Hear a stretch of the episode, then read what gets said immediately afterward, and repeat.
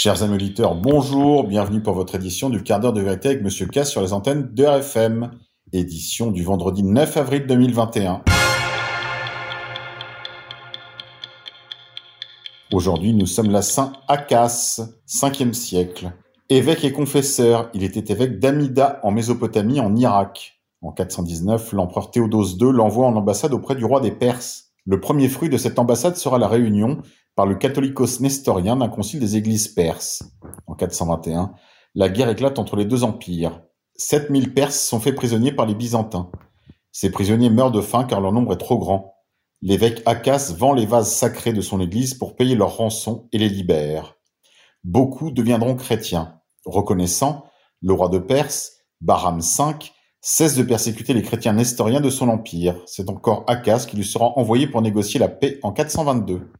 Akas rassembla le clergé de son église et lui dit Notre Dieu n'a besoin ni de patène ni de calice. Il ne mange ni de bois puisqu'il se suffit à lui-même. Donc, puisque notre église, grâce à la générosité de ses fidèles, possède un grand nombre de vases d'or et d'argent, elle doit s'en servir pour libérer et nourrir ceux qui ont été faits prisonniers par nos soldats.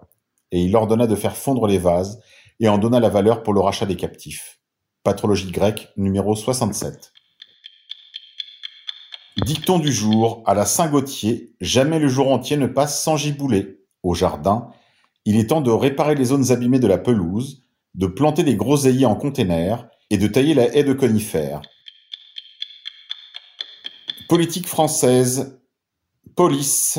Une fois qu'ils ont eu le concours, il est quasiment impossible de les renvoyer dans les écoles de police des ratés dans le recrutement. C'est un des sujets du Beauvau de la sécurité. Comment former les policiers? Peut-être en étant plus sélectif lors de leur recrutement. L'exigence a baissé ces dernières décennies, selon les syndicats. Même lors de leur formation, les agents peuvent se permettre des écarts graves. En guise de sanction, ils se voient juste retirer quelques points. Renforcer les rangs de la police, c'était une promesse de campagne du candidat Emmanuel Macron en 2017. 10 000 emplois supplémentaires de policiers et de gendarmes créés durant la durée du quinquennat, s'engageait-il à Toulon en février 2017. Il faut donc recruter beaucoup et former vite. Mais est-ce au prix de l'exemplarité des élèves gardiens de la paix? L'œil du 20h a enfilé l'uniforme pour mener l'enquête. C'est une affiche placardée sur les murs des neuf écoles de police en France qui le détaille. Pendant leur formation, si les élèves se conduisent mal, ils perdent des points. Par exemple, pour infraction à la législation sur les stupéfiants, 50 à 60 points de retrait. Ivresse publique, 30 points en moins. Violence délictuelle, 30 à 60 points. Plus étonnant encore, les élèves peuvent récidiver, ils perdent alors deux fois plus de points, et après 100 points perdus, c'est la porte, enfin en principe, car aujourd'hui certains formateurs dénoncent une trop grande tolérance. Pour remplir les objectifs de recrutement, ils disent devoir fermer les yeux sur certains comportements. S'ils ont un mauvais comportement, ils peuvent avoir jusqu'à 100 points retirés, mais ce n'est pas pour ça qu'ils ont été renvoyés de la police, témoigne un formateur qui souhaite rester anonyme. Une fois qu'ils ont été intégrés, qu'ils ont leur concours, il est quasiment impossible de les renvoyer, et on nous dit lors de la réunion avec des officiers, ceux qui rentrent, ils sortiront quoi qu'il arrive. Politique française, Front National, Marine Le Pen se cherche un nouveau quartier général, via gala.fr. À l'approche de la prochaine élection présidentielle, Marine Le Pen cherche un nouveau QG pour le Rassemblement national. Une urgence pour la présidente du parti qui souhaite à tout prix quitter les locaux de Nanterre. Douze ans plus tard, une page se tourne pour le Rassemblement national. Le parti, autrefois appelé Front National, avait élu domicile dans la banlieue ouest de Paris, à Nanterre, dans d'immenses locaux d'environ 2000 mètres carrés. Un lieu que serait pressé de quitter Marine Le Pen, qui ne supporte plus ce qu'un parlementaire du Rassemblement national a qualifié de locaux lugubres et casse-pieds. Terminer ce QG du passé, trop excentré pour les ambitions de la fille de Jean-Marie Le Pen. Selon les informations de l'opinion, Marine Le Pen aurait jeté son dévolu sur un bâtiment de 600 mètres carrés situé dans le 16e arrondissement de la capitale. Une localisation parfaite pour le parti. En effet, depuis plusieurs années, le parti cherche à se rapprocher des télévisions. Avoir nos cadres à l'antenne, cela montre qu'on a de quoi former un gouvernement, composer les cabinets, a confié un élu RN à l'opinion. La présidente du Rassemblement national ne compte pas laisser la victoire lui échapper une deuxième fois face à Emmanuel Macron, alors que certains ont déjà affirmé qu'elle avait toutes ses chances de l'emporter. Politique internationale. La bataille navale s'intensifie entre Israël et l'Iran. Le sabotage d'un navire iranien dans le Golfe accroît le climat de tension et pose la question de savoir jusqu'où les deux pays qui s'affrontent déjà sur le front syrien ou au Liban sont prêts à aller. L'heure est plus que jamais à l'escalade dans la bataille navale que se livrent Israël et l'Iran dans le Golfe. Le dernier épisode en date des affrontements s'est produit mardi avec le sabotage d'un navire iranien dans le Golfe au large de l'Érythrée par une mine magnétique posée par un commando. Le bâtiment a été endommagé mais pas coulé. Personne n'a revendiqué cette opération couverte par la censure militaire en Israël. Benny Gantz, ministre de la Défense israélien, s'est contenté d'affirmer que face à Téhéran, la défensive n'est pas suffisante, nous devons mener des missions offensives et nous le ferons le mieux possible. Un peu plus prolixe, le New York Times a précisé en citant des sources américaines que les États-Unis avaient été mis au courant avant l'attaque afin de permettre au porte-avions américain Eisenhower, qui croisait dans les parages, de s'éloigner. Politique française. Démagogie. Emmanuel Macron vient d'annoncer qu'il va supprimer l'école nationale d'administration. L'idée n'est pas nouvelle. En 99 déjà, deux députés, François Goulard et Renaud Muselier, avaient déposé une proposition de loi allant dans ce sens.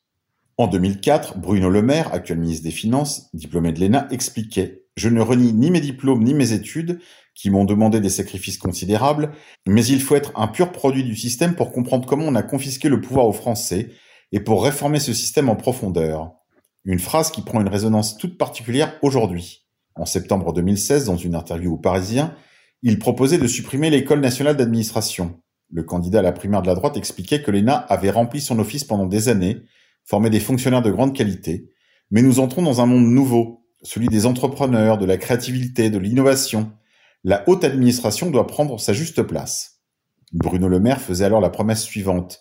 S'il était élu, l'ENA serait supprimée et remplacée par une école d'application sur le modèle de l'école de guerre, à laquelle les hauts fonctionnaires les plus méritants pourront avoir accès au bout de dix ans pour leur permettre de franchir une nouvelle étape dans leur parcours professionnel. Quoi qu'il en soit, Emmanuel Macron reste dans sa logique d'ouvrir la haute fonction publique à la société civile, pour le meilleur et pour le pire d'ailleurs, car le résultat ne sera pas le même si les hauts fonctionnaires viennent de divers horizons ou seulement des grandes écoles de commerce. On peut craindre une ubérisation assumée de la haute fonction publique, qui ne trahirait pas la conception que peuvent avoir les GAFA de la modernisation des institutions démarches administratives informatisées, services publics privatisés, lobbying nationalisé, bureaucratie simplifiée et renforcée. L'État géré comme une multinationale en somme. On ne dépossède pas vraiment l'élite, on change simplement d'élite pour mettre aux commandes de l'État les chefs d'entreprise de demain. Qu'est-ce qui nous dit que dans 5 ans, on ne proposera pas à nos enfants de rejoindre HEC Fonction publique, l'école la mieux notée pour administrer n'importe quel pays, du Bhoutan à la Belgique?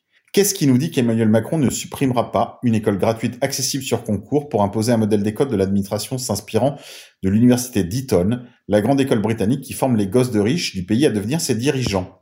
Le président de la République qui vient de l'ENA a beau prétendre qu'il se soucie du jeune d'origine modeste qui se dirait que ce genre de formation n'est pas pour lui, on peut se demander si grâce à la suppression de l'ENA, ce même jeune aura davantage l'ambition d'accéder à un haut poste de la fonction publique, ainsi que les moyens de se payer une formation dans une école privée.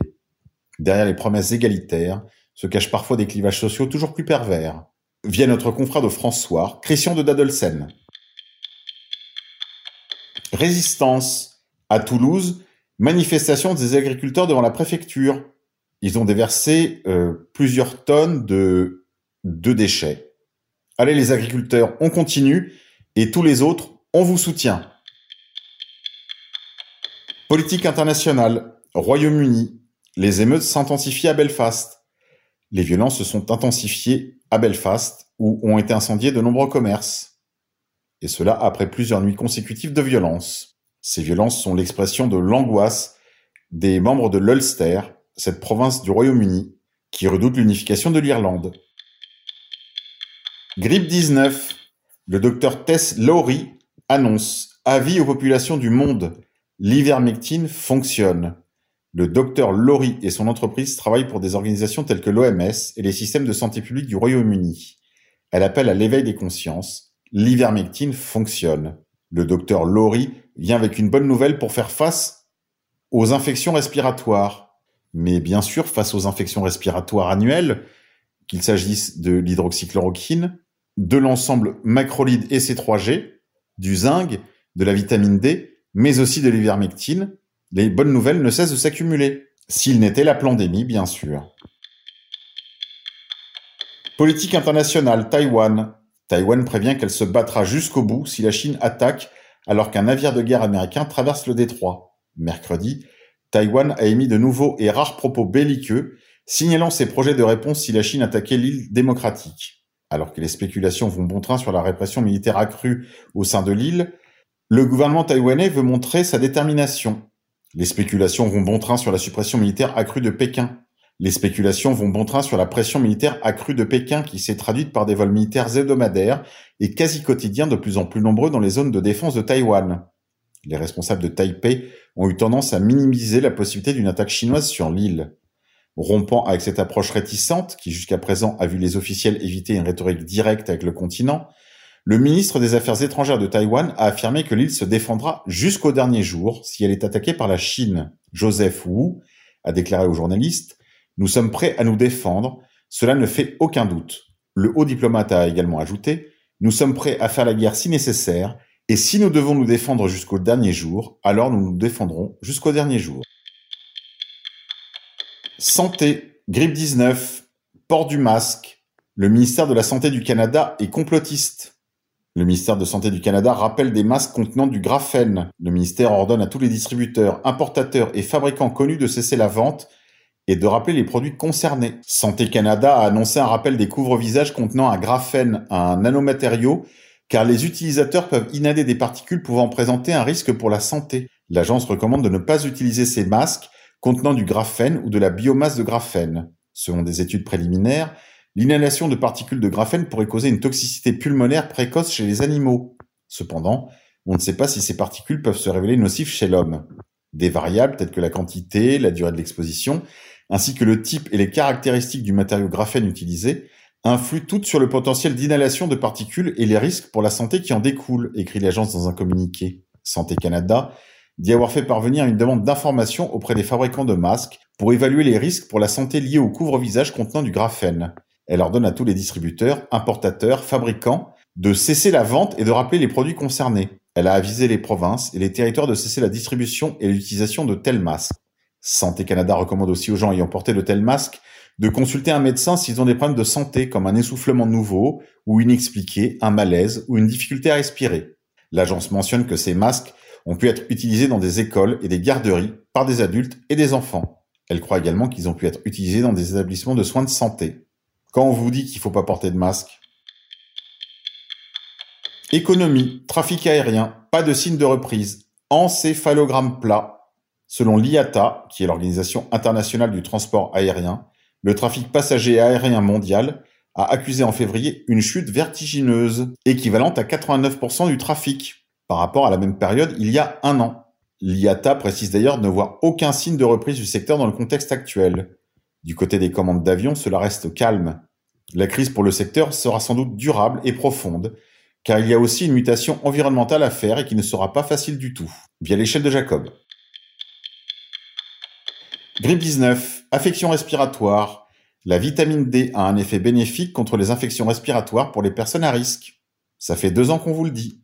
Le docteur Fouché, de l'hôpital de la Conception à Marseille, vous parle. Écoutez. Euh, quelle est votre position sur les vaccins? Alors je pense qu'il faut un petit peu de contextualisation. Effectivement, euh, on est dans une situation épidémique où la létalité est très faible.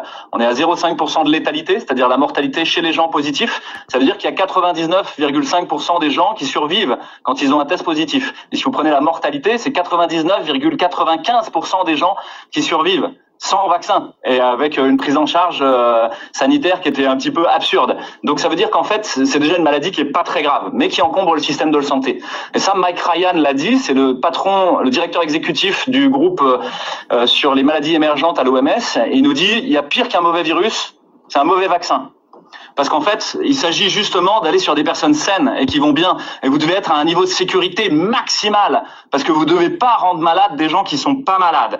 Donc là, il y a une vraie question à se poser. Le problème, c'est que la science a été en partie cassée comme outil à dire la vérité, comme boussole à dire le nord. Et ça, c'est pas moi qui le dis, c'est Kamran Abbasi, qui est le patron du euh, BMJ, le British Medical Journal, qui fait un, un éditorial où il dit Covid-19, politicization, corruption and suppression of science. Et il parle spécifiquement des vaccins en disant qu'on va avoir un problème à savoir réellement quels sont les effets secondaires ou pas.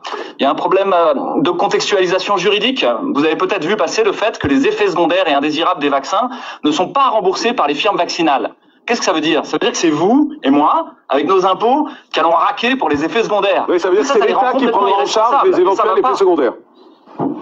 Euh, il ne paye pas pour les effets secondaires. C'est vous et moi qui payons. c'est l'État, c'est ça. C'est-à-dire que l'État n'a pas intérêt à voir les effets secondaires. Sinon, il va raquer. Et donc, il y a très peu de financement sur la recherche sur les effets secondaires. C'est un vrai problème en France et partout dans le monde. La bibliométrie autour des effets secondaires des vaccins est très particulière. Elle est très faible. Il y a très peu d'équipes qui peuvent même travailler dessus. Donc là, on a un problème éthique de fond sur la structure législative et juridique dans laquelle on baigne. Économie. Faudra-t-il rembourser la dette du Covid? 118% du PIB, c'est le niveau que devrait atteindre la dette publique à la fin de l'année selon Bercy. Mais que faire de la partie de cette dette liée au Covid? Moi je propose l'annulation de la dette, pure et simple. Résistance. Danser encore. Flash mob Gare de l'Est, à Paris. Ce 8 avril, hier. Écoutez.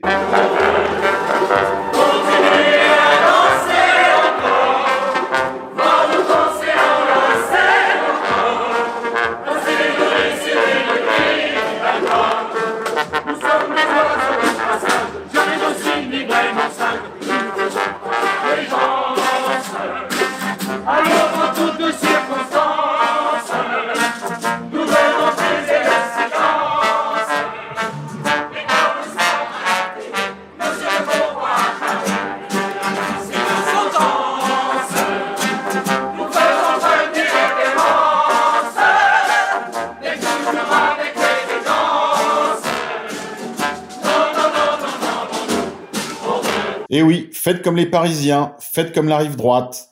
On danse pour résister à la pandémie via LCD News. Qu'il soit remercié. Grippe 19, détresse et précarité des étudiants. On sacrifie une génération. Victor Mendez, étudiant à l'université Paris-Nanterre, militant du nouveau parti anticapitaliste et à l'UNEF, s'est exprimé sur l'antenne de RT France. Il alerte sur la situation des étudiants et plus globalement de la jeunesse. C'est en effet toute une génération qu'on sacrifie. À retrouver sur RT.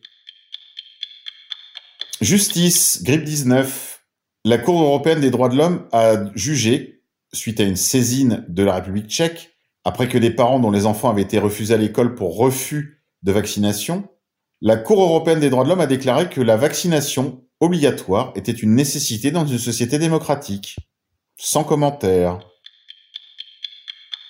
Grippe 19 toujours. Les tests par prélèvement nasopharyngé ne sont pas sans risque, alerte l'Académie nationale de médecine. L'institution évoque notamment des brèches de l'étage antérieur de la base du crâne associées à un risque de méningite. L'Académie rappelle certaines complications, douleurs ou saignements qui peuvent être considérées comme bénignes, mais elle note que de graves complications commencent à être décrites dans la littérature médicale depuis quelques semaines, évoquant notamment des brèches de l'étage antérieur de la base du crâne associées à un risque de méningite, une maladie, une infection qui peut être mortelle.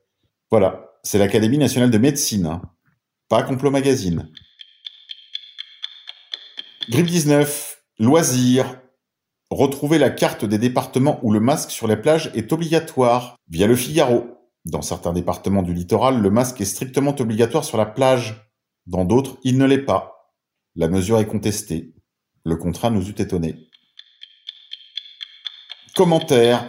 Le vrai problème vient du fait qu'une très grande majorité de citoyens considèrent encore que l'oligarchie qui nous dirige nous veut du bien, que l'État se préoccupe de nos intérêts. C'est évidemment une double erreur.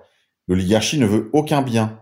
Elle méprise le peuple et elle le craint. Quant à l'État, il a cessé depuis longtemps d'être au service de qui que ce soit d'autre que lui-même. Pour l'État comme pour l'oligarchie, le peuple a disparu des agendas. Il est devenu une variable d'ajustement et on lui enjoint, par manipulation mentale médiatique et par contrainte physique policière, de se soumettre à une feuille de route qui le dépasse et qui l'ignore. Tant que les citoyens n'auront pas pris conscience de ce double paramètre, tant qu'ils n'auront pas compris que les institutions fonctionnent de manière pervertie comme force oppressive, aucune révolte constructive ne sera possible.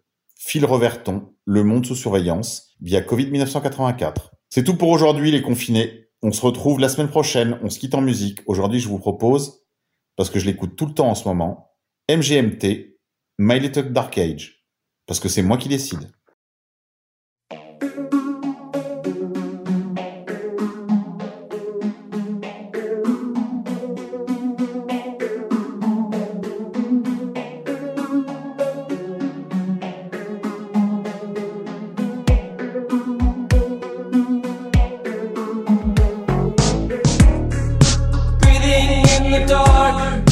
来。